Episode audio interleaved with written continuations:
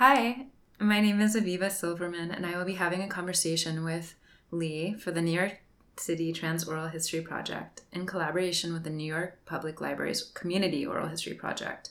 This is an oral history project centered on the experiences of trans identifying people. It's November 6th, 2019, and it's being recorded in Chinatown. Hi, Hi, how are you doing? I'm good. How are you? I'm fine. How was your day? My day was great actually. I had classes today and uh, midterms, so it went very good. So I'm very happy about it. Can you tell me why you're happy? Oh, I'm happy because I've been working on some projects. Um, I guess like I'm Chilean, and right now there are so many things going on in my country. So I try to connect my projects um, with the things that are going on in my country, like not exactly with some things that I've been reading and with the protests, but um, I ended up just creating things that, that are connected historically. So, and that make made a lot of sense for me and made a lot of sense for my classmates and my professor. So, seems powerful. When you say it seems powerful, can you tell me what that means? Um, means that I'm. Hmm, it's like a very deep question, I guess. Significa que le estoy enseñando a la gente cosas que la gente no sabe acerca de la situación en mi país y sobre una herencia de desigualdad y de rabia y de, de injusticia. Eh, no pensé que eso podía de alguna manera conectar con, con ciertas maneras de creatividad que estoy desarrollando acá en Nueva York. Y realmente me emociona y me, hace sentir súper feliz de ser capaz de poder conectar ah, experiencias personales y emocionales, historia con, con lo que estoy haciendo acá en mi máster. I don't know if this is jumping into the deep end and something you want to talk about right now, um, but like, what does it mean to be in New York and, and feel and understand what's happening there through media and through and through phone calls with your family? I think first of all, I feel like I don't want to be here right now. I wish I, I was in Chile. That's something very deep that I've been feeling, and I wish I can just take a plane and go there and like go to the protest and like be with my friends and with my family. Give my friends a hug. Go to the streets. Uh, write a poster. That sort of thing. I feel that I'm not doing it here. I'm trying to be in contact with some Chileans and the Chilean community, and we are doing things. We're organizing uh, gatherings, and yeah, but um, it just feels isolating somehow. But at the same time, I think that I can do something from like maybe I create this war and doesn't exist. I call it like micro activism, the way that I connect with people one on one, on and I talk about the situation in my country. I talk what I'm feeling. I talk about my family. I talk about our history, and that make a lot of sense for me. Like I do that in different levels, like with friends, with lovers, um, with classmates, with my professors. I do it with people that I don't know sometimes at parties. So um, it's powerful every time that I can like spread the world, the word, or um, just being open and, and, and honest and, and talk about things that are important for me right now seems powerful. Um, I wanted to ask you two questions that are are different, but I wanted to know if there's like a song from your childhood that you ever think about or that um, you've thought about recently, and also as a follow up, if there's any chance from from what's happening in the protests that have that's been stuck in your head. There is a song by Victor Jara called El Derecho de Vivir en Paz. Uh, that song has been playing a lot in protest. That was a day or like few days, I think, maybe for a week. I'm not sure. They were playing that song every day at the same time. all the houses were playing that song. So then I've been reading like social media and, and experience it from people. A lot of people were crying, other people had a lot of anger. Um, just to give some context, Victor Jara was a musician, um, singer, songwriter. He was killed by the military during the dictatorship, and uh, the way they killed him was like brutal. Uh, they broke his hands because with his hand he was playing guitar. So they broke his hands first, and then they killed him. Um, they tortured him. So that song has been in my mind a lot these days because of the protest, but also because of myself. And the song like relates a lot so much of my personality and and and the way that I isolate many times. I think when I feel like things so deeply. Um. So it's present has been present like before the protest and now more than ever. Would you mind singing or saying some of it? well, the song it's a very long song. I don't want to get very emotional, I guess. So I think El derecho de vivir en paz uh, means like the right to live in peace. It's just the all that I can share because it's just so deep. It feels very private. Um, and what has been your relationship to living here now? Relationship with with what? With New York. My relationship with New York. I came to New York four years ago. I was driven by dreams actually. I started dreaming about New York and the dreams like were very like vivid and it was happening very often so i was like wow maybe there is something i have to do in new york or why i'm dreaming like i don't know the reason i just thought that that maybe i had something to do here or maybe it was connected with some sort of like past life or something so i create a path for myself to come here um, I got a fellowship from the Chilean government, uh, which paid my life here for a year. So that was very nice. And uh, it had been like a hard time, I guess. It's still hard. It has been changing through time. For me, like, I think New York is a challenge every day, every minute it's like finding a more authentic version of myself very new and like like feel like i'm like born like born um reborning reborn yeah. Um feel that i'm also like there are like so many transitions that i'm going through right now. Um the fact that I've been like doing I've been developing a career in journalism for so long and here somehow I'm, I'm able to connect journalism with with art is something super big and something that I couldn't do somewhere else. I don't know why. Um, I'm connecting with my body in ways that I haven't seen before in my life too. So that's also very important um, yeah. Are there other ways that your dreams have driven some of the ways you are in your waking life? Suelo tener sueños premonitorios bastante seguido. Muchas veces no sé qué significan o aparecen imágenes que no entiendo, pero luego de algunos años soy capaz de ver que esas cosas ocurren y me acuerdo que lo soñé previamente. Tengo sueños de creaciones, um, tengo sueños con arte, tengo sueños con personas. Uh, esos sueños me transmiten energía, me transmiten a veces temperatura, me transmiten olores.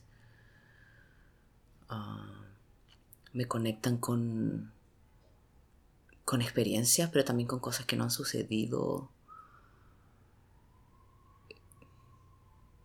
sí, tengo sueños, podría decir que tengo sueños una o dos veces al mes, tengo sueños que después ocurren. Pero no he encontrado la manera de, de tener una participación más activa en esos sueños o de, de comprender o de generar algún tipo de, no sé, de conexión más racional con esos sueños. Creo que los sueños me explican maneras, me explican procesos a través de colores o a través de formas. Me explican cómo tomar decisiones. Y nada, tiene un toque de realismo mágico, pero me gusta. Me encanta. Is there any that come to mind right now, like a specific one that you're thinking of? Mm. No, it doesn't come to my mind. Okay. Maybe comes, but I don't want to talk about it. Okay. Um,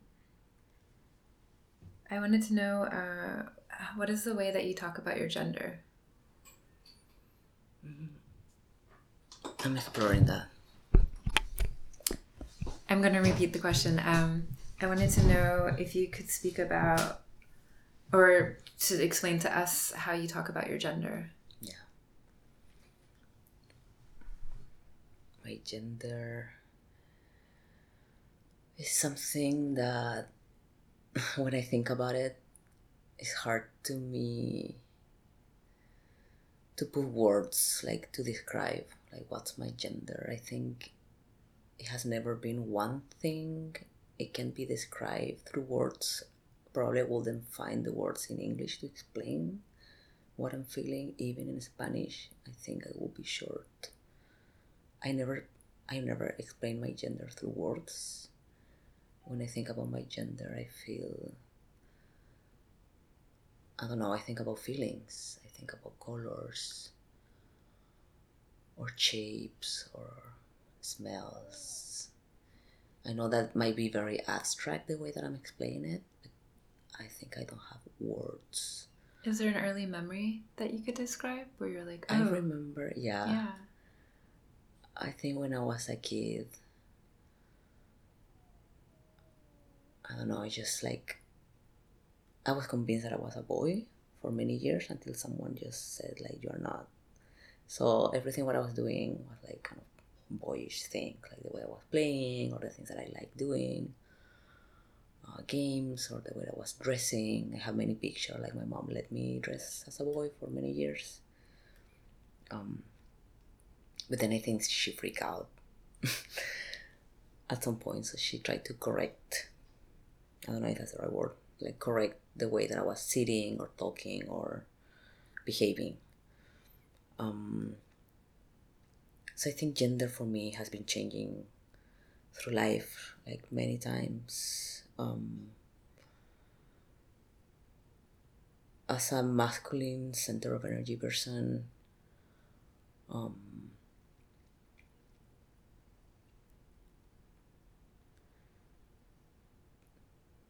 ser forzado a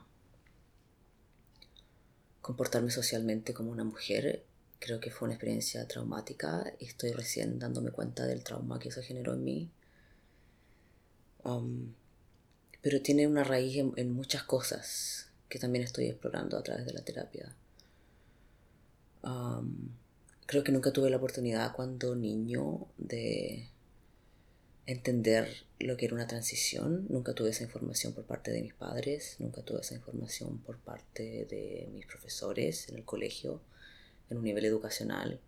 Nunca tuve esa información em, en el trabajo, nunca, nunca tuve acceso, no es algo que ni siquiera si vas a un doctor te podría explicar si mi mamá me hubiese llevado a un doctor cuando yo tenía cinco años, un doctor no hubiese podido ayudarla tampoco, porque crecimos en una dictadura que no nos permitió tener un acceso más profundo a la educación y esa es una, es un trauma que mi familia y mis padres sobre todo han tenido sobre ellos por toda su vida.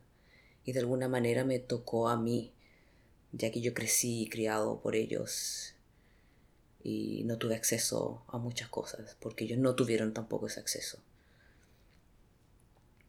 De la manera en la que entiendo el género, si vuelvo a la pregunta, me identifico como un chico. Creo que siempre me he identificado como un chico, creo que nunca me lo permití por 35 años. Me identifiqué mucho tiempo como lesbiana, pero tampoco me sentí feliz ni me sentí pleno con esa definición.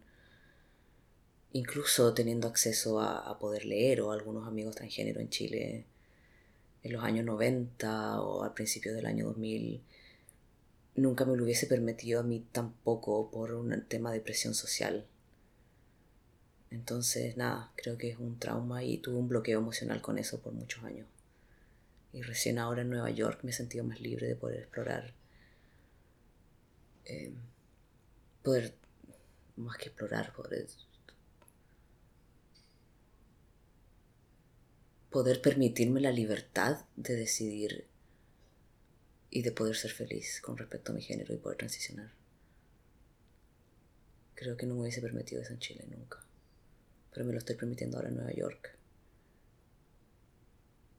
Y nada, me siento súper feliz. Creo que no es algo que la sociedad me está permitiendo, ni me lo está permitiendo. Nada, no me lo están permitiendo las hormonas tampoco, si me lo estoy permitiendo yo. Es un regalo que me estoy haciendo a mí. Y ese regalo se conecta con, con la intención de ser más honesto. Y ser más honesto conmigo mismo creo que es el primer paso en esa intención. Okay, so I understood some of that. Um, and I think um, if at any point you should fill in what I um, I missed, uh, I wanted to know when the idea of transness first came to you, also, mm-hmm. which perhaps you got into. I, you did speak about being a child, and I mm. wasn't sure. Yeah, no, I was talking about uh, just behaving as a boy like for so many years, but then like my mom like freak out, and then yeah, I didn't allow myself to explore my gender identity for decades because of many things. It was like a family pressure, social pressure. Um, also, in terms of education, there wasn't much education about um, gender identity in my country because of the dictatorship. So, my family grew up with a lack of information and education and somehow that was transferred to me and to my sister and it's like something some sort of trauma that is like carry over like generations intergenerational trauma. So i didn't allow myself to explore that even though that i knew that i was something that like okay like am i lesbian? Maybe. So that was the label that i put on myself for many years. How do you say lesbian in spanish? Lesbiana. Okay yeah um, so I put that label on me and I wasn't happy. There was something weird, like I wasn't comfortable, like kind of labeling myself because I was dating woman or like queer woman or like cis woman, whatever. Uh, there was something like missing within that framework. So yeah, then like I started researching more and I was like, okay, what's going on with me? And yeah, like I I had a few trans friends too, but I I never allow myself to like like take decisions about it. Uh, mostly because of pressure, because of like work, because of like society, because of many things. I didn't feel like like I would I would have been able to do it in my country actually. And I came to New York and here I've been feeling so much freedom, which is a very contradictory contradictory feeling too because like uh, there's no freedom at all for people like us. But at the same time, I feel a lot of freedom, like being far away from my country and allowing myself to to be more authentic and to honest with myself. Um, would you mind elaborating on the no freedom at all? To for the, the the when you just said there's no freedom at all for people like us, could you elaborate for people to understand what people like us means.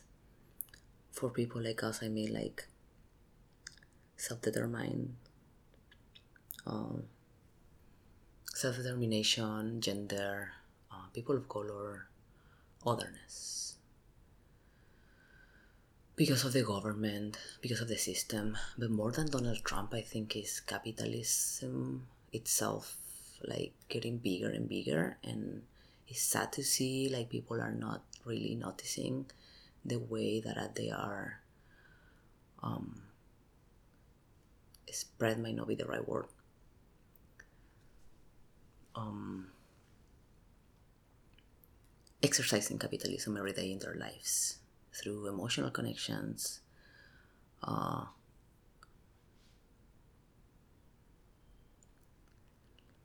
creo que la gente no es consciente de,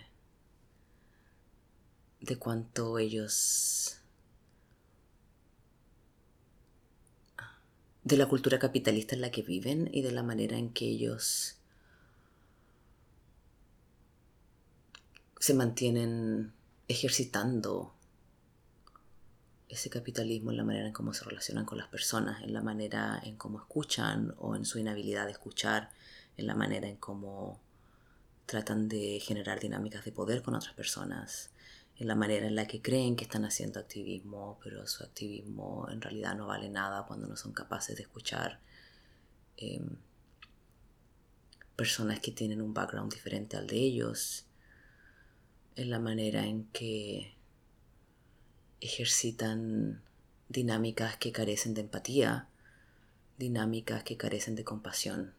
Me parece que esas son cosas que son muy difíciles de encontrar en esta sociedad y lamentablemente las veo todos los días en mis amigos, la he visto mucho en relaciones emocionales, amantes, ah, la he visto en personas que he amado muchísimo y que son activistas y son artistas, pero me han tratado como basura emocionalmente. Quizás es un statement súper um, emocional, pero Sí, creo que la falta de empatía es algo que la sociedad tiene que trabajar. Y cuando pienso en eso, generalmente me siento muy triste. Siento que, que no sé muy bien por dónde esa noción de cambio que la gente a veces habla, por dónde viene. No sé si la, la gente, mi generación o la generación más jóvenes, están realmente trabajando en temas de empatía y en mejorar sus habilidades para escuchar no sé, no lo he visto, pero quizás puede ser una, una opinión súper personal. All I want is your personal opinion. um, okay, there's one thing that I might have misunderstood, but when you were talking, probably. No, I, I love it. I, I was um, you're talking about some sort of like trash mentality among like artists or something. Mm yeah, I, I, was talking about not trash mentality. I was talking about just, it's like the no, direct okay. translation.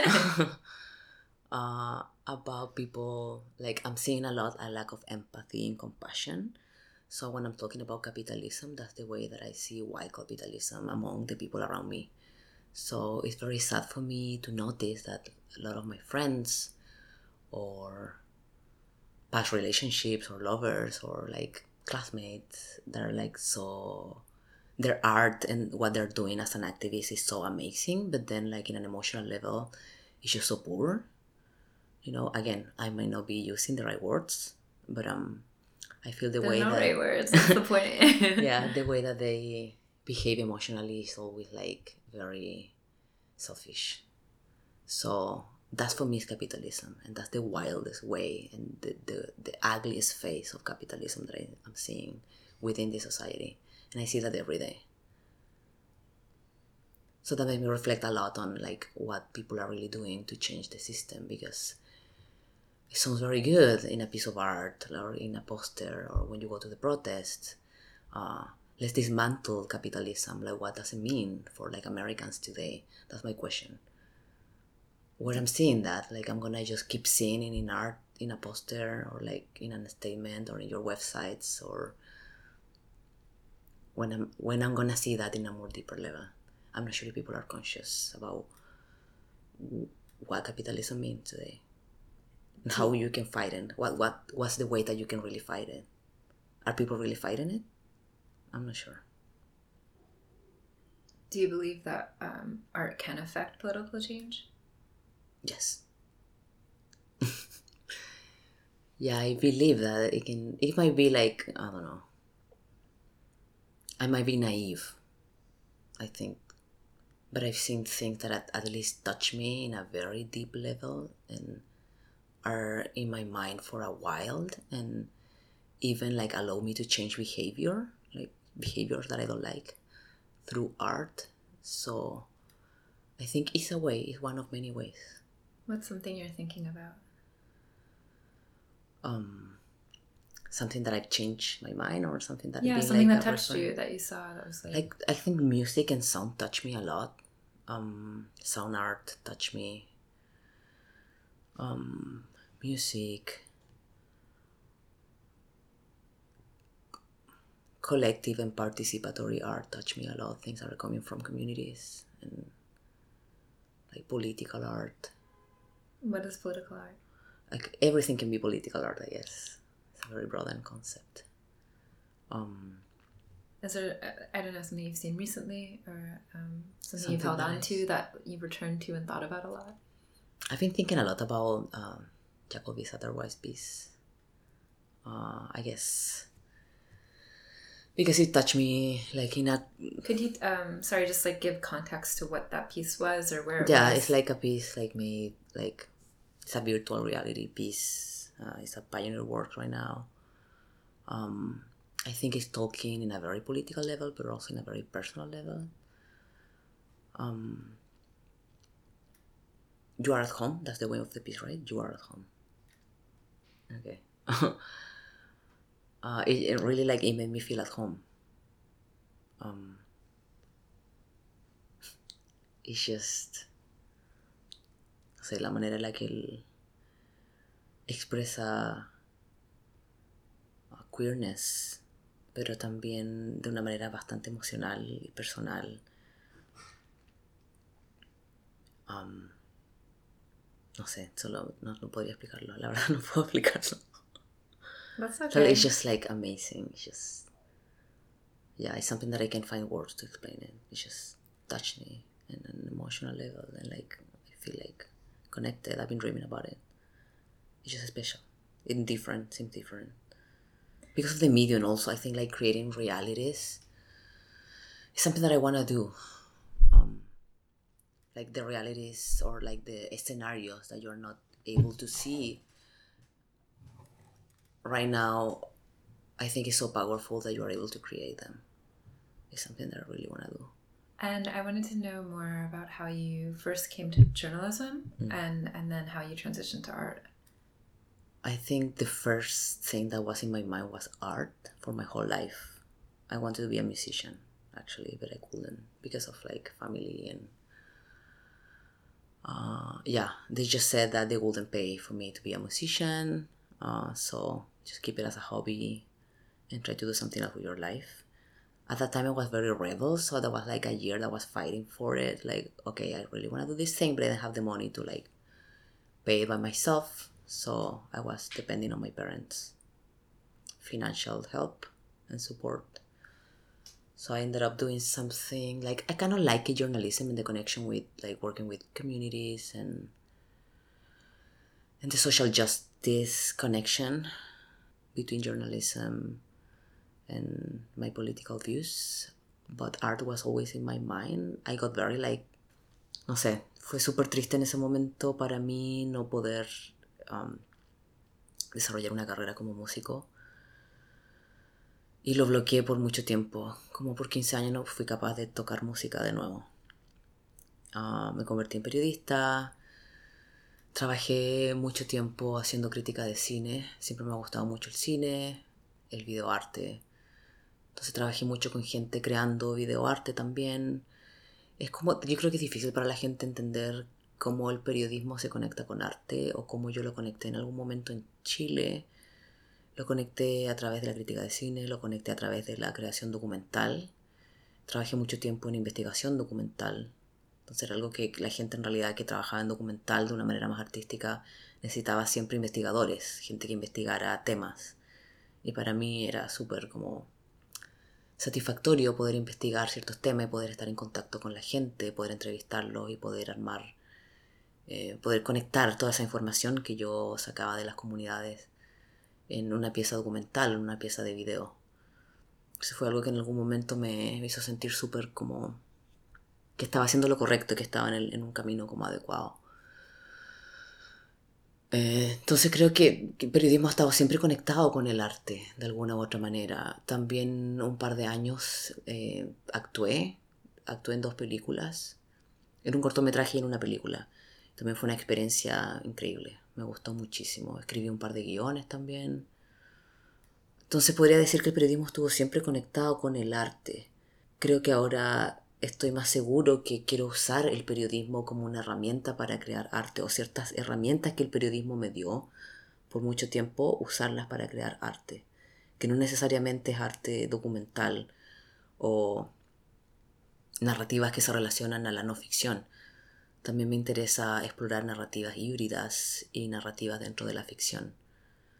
Y quiero usar medios no necesariamente relacionados al, al documental o al audiovisual también quiero usar medios relacionados a la realidad virtual o al arte interactivo, al arte generativo, el arte cyborg.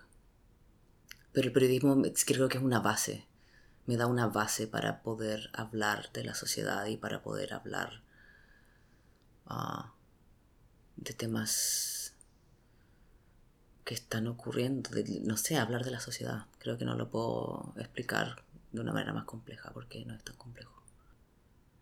Are there certain um, musicians or artists that you admire?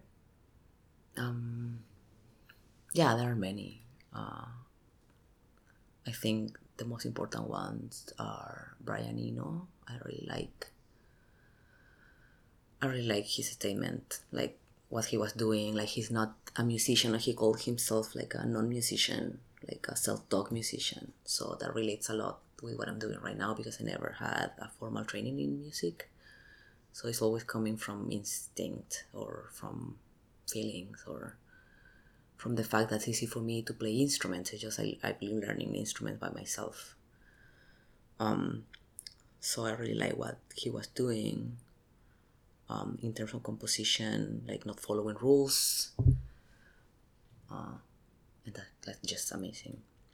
I like a lot Ryuichi Sakamoto. I think his music is just something that that nobody else can do. It's just something very... Es muy personal y es muy emocional. Creo que todo lo que él hace ha hecho música para películas. Es, no sé, creo que siempre me sorprende, nunca deja sorprenderme. Siempre se está reinventando también.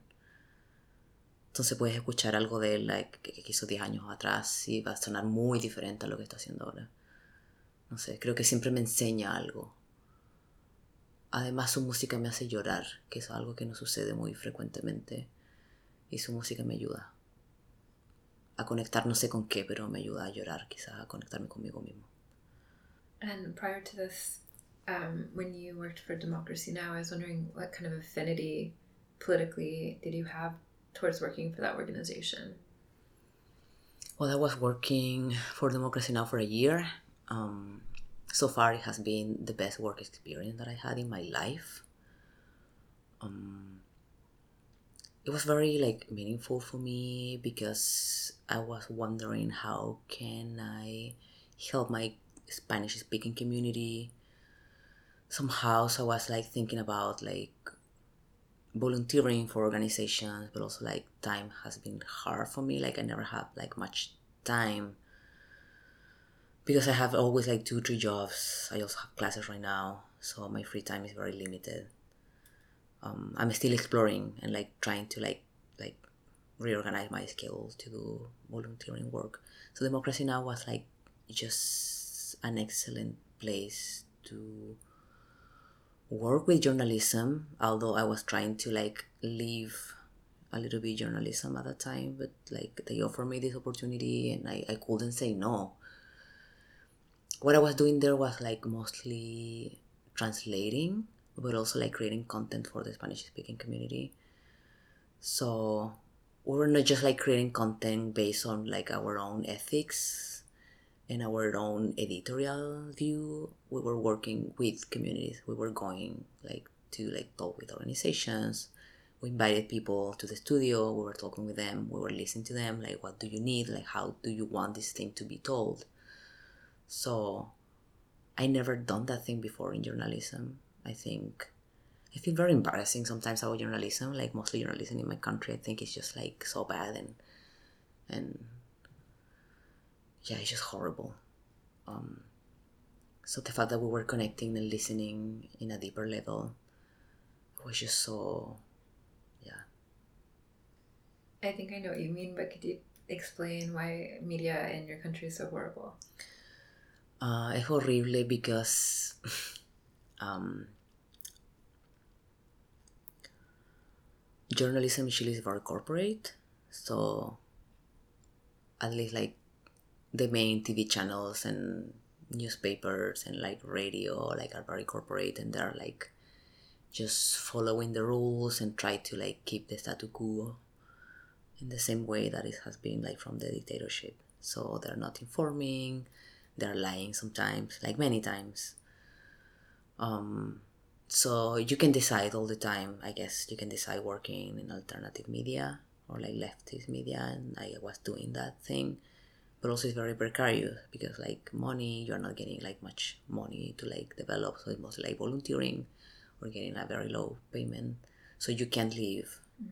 just by doing that so i always had that sort of like collaborations as a side jobs but i had to work on something bigger to make my life possible in Chile, which is a very expensive country too. It's like kind of the same as New York. But people earn like three, four times less than the average. Um, yeah. So I guess like my work at Democracy Now! like like feels somehow like connecting with journalism that I was trying to like get rid of a little bit of that framework of work. But um I guess that was my last job in journalism. I haven't worked after that. I like doing journalism, but um, also felt like like some sort of activism at the same time, and social justice. I was learning a lot. I can say also that that I I working at the Spanish department like helped me learning so much about Latin American history, uh, so many things that I didn't know. Um, also like they learn a lot from me about Chilean history. Uh, and that was amazing. Like when I left, like they thanked me because I prepared like a few times, like like very interesting um, information. I can say that that's not the right word, maybe. Um, specials or like about the Chilean history and the dictatorship and U.S. intervention in the politics in my country and and they were very like wow this is just a very good work and this helped us a lot to understand the story of your country from a first person perspective so that was yeah great and can i just get a basic landscape because i'm not familiar um, when did the dictatorship end uh 98 91 and has there been a, a way to access like a queer trans history in I don't know the main cities of Chile? Like, is there a history that you have familiarized yourself with, or was that just not possible due to the dictatorship? It wasn't at yeah. all. Yeah. Right now, people are like more into talking about queerness. I would say that's the first thing talking about it and recognizing and looking at each other like hey like we're queer. And uh, how are they talking about it? Yeah i wasn't very connected i guess. I, I think like talking about this thing like made me reflect on how much dissociation i have been allowing in my life for so many years. So i think a lot of a lot of ways that people are talking about queerness is through art actually like through like video art. And i participated through some like very interesting projects in collaboration with queer people. Also there's a lot of activism in the streets right now like the like queer communities are very visible in the fight. What do they look like?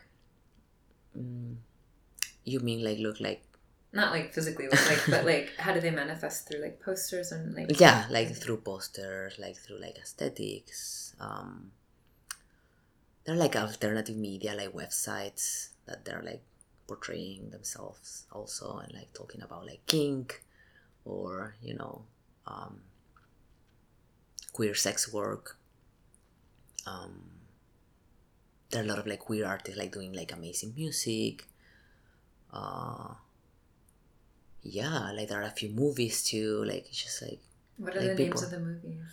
Like there is one called I can't remember the name in English. You can say it in spanish. Tampoco me acuerdo. I don't remember. Yeah uh, but um yeah i don't remember the name i'm sorry. That i like it it's the same director. Uh, he made two two very good movies about a transgender person. And i had the i was curating an anthology film archives a few years ago and i i brought this this movie and that was shown uh, on a program the trans film series the first version of the trans film series so that was very important for me like to show the movie in like the reality of like a trans person in Chile. Um, although it was very hard, I guess anthology was very open to show the movie, but the curators, like queer, white, queer, transgender people here, were very like against me showing it. Very contradictory because he, they invited me because they wanted to have like queer people of color curating but then like with the movies i think they didn't get to understand the movies. Like for them there was like so much poverty. And like oh this is talking about transness from like a medical way or like from from a place of like like genitals or like surgeries and like uh these parents are like being denied like not access to like medical transition and I was like, wow, this is these movies are talking about this because this is the reality of my country right now. So if you don't want to see that reality, then like don't show these things or don't show people like movies from another places and you're like super safe trans white community in New York, which you think is big, but it's very small. There are other experiences about trans people uh, around the world that are very different than your community. So if you wanna make a program or a series about just happiness and like positive bodies and a super happy trans community, then just show something different. Don't invite me to show to create things because I'm gonna show you something different. I'm trying to think of like a really positive trans film that i've seen just as a counter narrative Oh. um Yeah. Well, Oh, they had like many, like at least like ten. Like they were Yeah, like, no, oh, sure this is for are. someone from Norway. and this is just like queers and trans people in a car having so much fun and that was so nice to like see that that reality is too for me you know totally it's just like being trans is not just that you can think like the world or because you had access and the privilege to transition when you were like 20 years old and your parents pay for your surgery you know and like you have all that accessibility or access i don't know what's the right word um that's the experience for like all trans people around you or because that's your experience or the experience of your friends or your community uh, that mean that our realities are not like doesn't have um, a place to be shown. Yeah, what do you think about um and it's called in in some circles the trans tipping point, how we're at a place where so many people now have coverage and are able to medicalize their transition early and then also how it's been already like subsumed into the media and there's all these portrayals of trans people in ways that people want or don't want and yeah, how do you relate to that as someone who's out of their 20s and has arrived at a different point in their lives to transition? Looking at American, perhaps cultural media, and also the reality of um, trans teenagers and younger people doing that right now. creo que es un, un buen momento en este es como sí es difícil de explicar y, y creo que he escuchado a otros amigos trans explicarlo de la misma manera es como un buen y mal momento al mismo tiempo siento que hay más visibilidad y que es posible el hecho de que un seguro de salud te cubra una transición y pagues muy poco dinero por ella. Um, me parece increíble y me parece una muy buena señal que estamos avanzando hacia un lugar en el cual tenemos más libertad. Pero al mismo tiempo, eh, el gobierno en el que estamos está también castigando esa libertad de diferentes maneras, a través de darle espacio a los empleadores para, para poder despedir a una persona trans o para no poder contratar a una persona trans o para negar una cirugía ah, que está basada en un seguro de salud dado por un empleador a una persona trans. O sea, creo que estamos peleando por esa visibilidad y que estamos logrando espacios ah, para poder mirarnos y para poder pelear juntos, para poder tener más visibilidad. Pero al mismo tiempo siento que la contradicción de estar bajo un gobierno que en el cual siempre creo que no podemos sentirnos seguros. Like feeling safe is something that, that we cannot just hold, I guess. Sentirnos seguros de que vamos a tener estos privilegios uh, por un largo tiempo. Siento que se pueden caer en cualquier momento. Eso es lo que siento. Uh, en mi caso personal, creo que reconozco el privilegio de poder transicionar en esta ciudad, de poder tener una transición médica, porque mi transición emocional está ocurriendo en mí por muchos años. Pero la transición médica a los 38 creo que es, es algo que, que, agradezco. No sé muy bien si me lo agradezco a mí de poder permitírmelo o de tener acceso también a un seguro y tener acceso a una cobertura que me permita tener una cirugía o las cirugías que quiera. Um, tener acceso a hormonas. Sí. Are there, oh, sorry. Keep... No. Are there some experiences you'd want to share being on hormones? Um, if not, that's okay. Just no, it's okay. It's just I think being on hormones is bringing like a lot of changes. I'm dealing with things. I guess. I think the best things are like like such an amount of energy that I'm having right now and that energy i'm working towards having like transforming that energy in like creative ways or in art or like trying to be like more concrete about some ideas because i always have so many ideas. But it's hard for me to put that ideas in practice or like make like concrete projects and make that things happen and being wanting to show that that's the hardest part i think. As an introvert like i don't want to show i don't feel like showing anything but then i feel like i should. The negative part of hormones i guess anger um, i feel that i have a lot of energy but that energy also feels like negative sometimes. Somehow in form of anger. And i'm learning through therapy how to deal with it. Um, also, I feel like it's just I haven't been able to cry for seven months, and that's yeah, that just feels very hard. I'm trying to learn techniques to like help myself to cry again. A friend, she's a performer, is kind of helping me like, oh, maybe you can get some techniques from like performance, or she's an actress so maybe I can help you crying and and we were like okay yeah let's talk more about it um but um yeah I think by now I think the main thing is like my inability to cry and uh, it has been hard like seeing what's going on in my country right now and I'm seeing so much violence against my people and I really want to cry I feel that I really need to cry, but I can't. So all the feelings are transforming into anger, and I don't want that because I'm, I'm full of love. So I'm exploring how to fix that problem. yeah, it's taking me a while.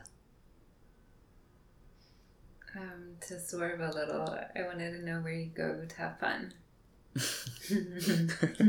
Little transition. Where do I go? Or what do you do for fun? You don't need to go somewhere. You can go anywhere. Uh, yeah, again, I'm an introvert. So, like, the places that I have the biggest fun is like when I'm alone. I have some spots in New York that I go to be alone for hours just to listen to music, like Prospect Park or the waterfront in Williamsburg or Greenpoint. There is a few spots that I really love. So I just go there and I write or I listen to music while while I'm eating something that I like. And uh, yeah, it's just like I feel so much happiness when I do the things. Um, sometimes cooking something that I like, or mm, sometimes working out make me happy. Biking made me happy. The rain made me happy. Um, watching the clouds, um, walking in the city, um, walking like without like having a clear point, a clear like I'm not, I don't know where I'm going. I'm just walking for like two hours or three hours in Brooklyn. I enjoy that a lot. Sometimes I enjoy like one-on-one meetings with people. Sometimes. At the same time that I'm talking about this, it's just like I'm a freak. I might be a freak, but I'm just an introvert. INFJ, so I enjoy that sort of thing. I'm an INFJ too. Are you sure? yeah. Okay. I should retake Dang. the test though. I think you have to kind of check in sometimes. yeah. Yeah. You want to go over your whole spectrum. What's your what's your sign? What's your do you look towards? yeah. Well, I'm a Pisces also, so it's a very like interesting uh, combination of introversion. Um, Um, speaking of astrological signs, I Okay. wanted to know if you use any other forms of divination or rituals. Uh, no, actually, but I would love to learn. I'm into learning more through friends. I have two friends that are very like into mediumship. Uh, I'm healing through meditation and like Reiki and that sort of work that I really like and admire. So I'm learning. I'm trying to learn more from them. Like sometimes they send me meditation. I've been doing some meditations for a while, but I'm I'm trying to like be more serious about it and and like develop like a practice that help me connect with myself somehow better. Are there ones that speak to you more than others? Um, I think meditation helps a lot. Um, yeah, like I'm not sure like if this will fit into some sort of practice, but I enjoy a lot, and that that's related with your question, the question before this one. Uh, what do you enjoy? What do you do? Mm, yeah, I mm, like a mm. lot touching, which is very like complicated here in this country in this city. I wish I can touch more people. Like I'm trying to kind of control myself because people get weird if you touch them too much. Or I don't want to be invasive. I don't want to be disrespectful. But I wish I can touch people more. Like that makes me feel so happy when I can give hugs or like, or making out or touching like bodies. It's just like I feel so much pleasure. And you've and you face some sort of uh, yeah like i think like i cannot just touch like hey hi and touch because that would be weird um and i guess i should learn a little bit how to like um expose or like that intention when i want to touch someone like hey like how can we like build boundaries about it or like checking out it's like that's something like will make someone feel comfortable. I guess i tend to just touch um but most of the time i control myself a lot. I wish i can touch more or for longer periods of time people. And I think i like physical contact yeah. I'm a very introvert and like i do many things alone by myself. Just i love physical contact so much that make me so happy. It's something that i miss from my country. I think in my country and in general in south america people touch a lot. Even if you don't know someone you give a hug to someone or you sometimes just hold hands or you kiss people. Um, people like hug each other in groups or yeah when you say hi you hug someone you give a hug i don't know i just miss that here like people just shake hands like it's just like i've been here for four years but it's still hard to control myself and like to touch less than i used to be Mm. i used to do Yeah, how do you um, interpret he- here, which I think has a really specific kind of like consent culture? Mm. yeah. In as a segue, just what do you make of the ways in which it's um, been kind of authored through the last few years and like kind of a specific code? Mm. I think I'm learning a lot. Like like I never like consent was something that you I I'm gonna talk about myself. Um I didn't experience like the concept of like consent and and the ways that people experience consent here within the queer community. So that's something that I'm learning and I'm very like grateful that I'm learning like how to like express like or put boundaries with people. Uh, it's something that new for, is new for me, and I'm learning it here in New York. So, I guess like many years ago, like 20 years ago, when I started exploring queerness, like you will do what you feel, and I used to be very impulsive. So, I don't know. I'm thinking now like how that people might have felt like when I was just like kissing or touching or like doing whatever I wanted or like being like sexual or whatever.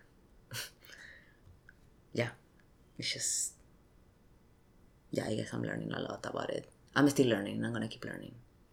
How do you learn I about I, it? I, I don't know. I think I'm very impulsive, and here in New York, I'm less impulsive. I'm I'm more rational and like I'm letting impulsivity goes uh, when I'm allowed to.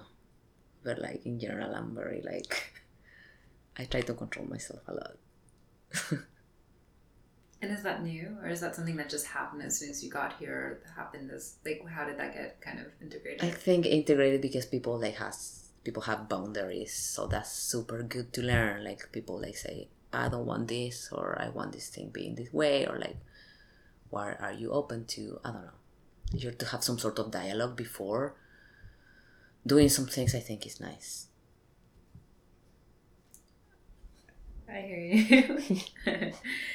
um, yeah, I guess we can start to wrap up, but I wanted to know if there's like other things you'd like to share or um, something that you haven't talked about that feels really pressing or important to you in your experience living here, in your experience moving here, at, you know, in your experience being an immigrant now with everything that is politically like nightmarish in our landscape. Um, just anything. Mm, I guess. I guess people are more open to understand inter- intersectionality. Uh, it's a word that I'm hearing, I'm, I'm, I'm seeing everywhere. Uh, and I think people are kind of like using that word for many things, and I'm not sure if they really understand what that intersectionality means. So I guess like I don't know. I would just I wish like people are more able to listen to people or to difference or to otherness in, in ways. Mm. Well, you, you first said that you think people are using that word more Mm. as a way, as a mode of, of um, understanding themselves and locating themselves in relation to other people. Mm. And then you said you don't think that they understand it. And I wanted to know for you, like, what does it mean, or does it have the effectiveness that it that it's supposed to be inserted into our dialogue of you know breaking down certain sorts of systems that aren't you know apparent What's the question again? um, basically what intersectionality means to you like what, Ah. it, what it def- is defined as with you and if you think it function if it's functional for you Mm. since you said that you don't think people actually know what it means when it's used Sí, creo que funcional para mí en términos de que puedo entender mi identidad desde, desde tantas perspectivas diferentes y creo que todavía ni siquiera he terminado de entender mi identidad o he terminado de construirla. Creo que puedo hablar desde, desde, desde, la voz del inmigrante, desde la voz de una persona de color, desde la voz de una persona queer, desde la voz de una persona trans. Ah, y todas esas voces convergen en la persona que soy. Me pasa muchas veces que creo que la gente me escucha desde una sola perspectiva. Em, o que trata de escucharme desde diferentes perspectivas, pero de alguna manera los sobrepasa. Y al sobrepasarlos escapan. Ah, no creo que haya un esfuerzo por realmente escuchar o tratar de entender las convergencias de la convergencia de identidades de, de una persona y eso a veces me frustra creo que sí es algo de lo que pienso muy muy a menudo y creo que estoy aprendiendo a hablarlo más con las personas y a manifestar uh, esa intención que espero ver en, en la gente. Mm. And when you um, or anyone has to define themselves at these in these certain terms, you know, like I'm a man or a woman, you know, like all mm. these different kinds of like um, demographic mm.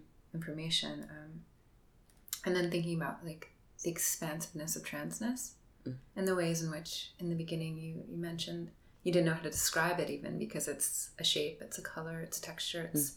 it's outside of the kind of the realm of like ah. how intersectionality seems to still mark you within like a certain kind of terminology mm. that's like verbal. Um, so I wanted to know if there's like, yeah, things that you wish other people knew about you that were outside of the realm of these of these distinctions. I don't know how to, how to respond to that. That's okay. It's a big setup. Yeah. I just yeah. Um, yeah, I will need to think about it. Totally. I might come up with a response, but I will need to think about it. Well, thank you so much. This was so sweet that you you came to talk to me. Thank you. Thank you for listening.